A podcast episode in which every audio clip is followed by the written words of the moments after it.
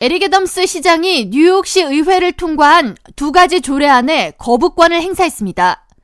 애덤스 시장은 21일 기자회견을 통해 뉴욕시에서 경찰이 검문이나 수사를 위해 누군가를 길에 세워둔다면 이는 객관적이고 신뢰할 수 있는 분명한 이유가 있기 때문이라고 강조하면서 시의회를 통과한 경찰로 하여금 검문 대상자의 인종, 성별, 나이 등 세부적인 정보를 모두 기록하도록 요구하는 조례안은 경찰의 수갑을 채우는 것이기에 이에 거부권을 행사한다고 설명했습니다.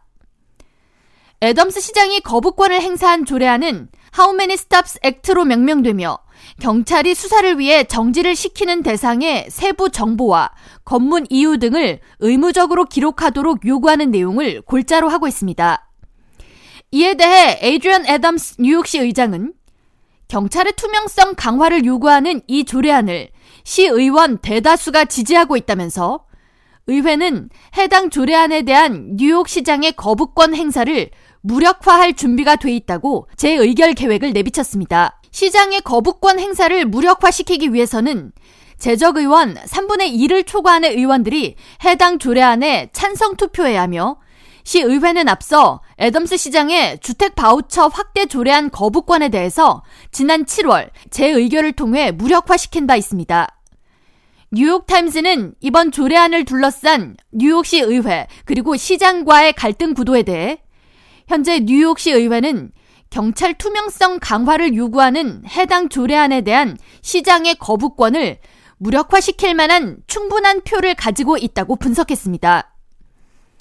조례안을 발의한 주마니 윌리엄스 뉴욕시 공익5호관은 21일 경찰이 시민과의 일상적인 대화나 상호작용을 모두 기록하라는 것이 아니라 정식 검문을 할 때 이를 문서로 남기라는 것인데 이것이 왜 경찰의 수갑을 채우는 것인지 모르겠다고 반문하며 망명 신청자 유입 처리 등으로 지지율 하락에 고전하는 애덤스 시장이 자신의 존재감을 알리기 위해 발버둥을 치는 것이라고 비난했습니다.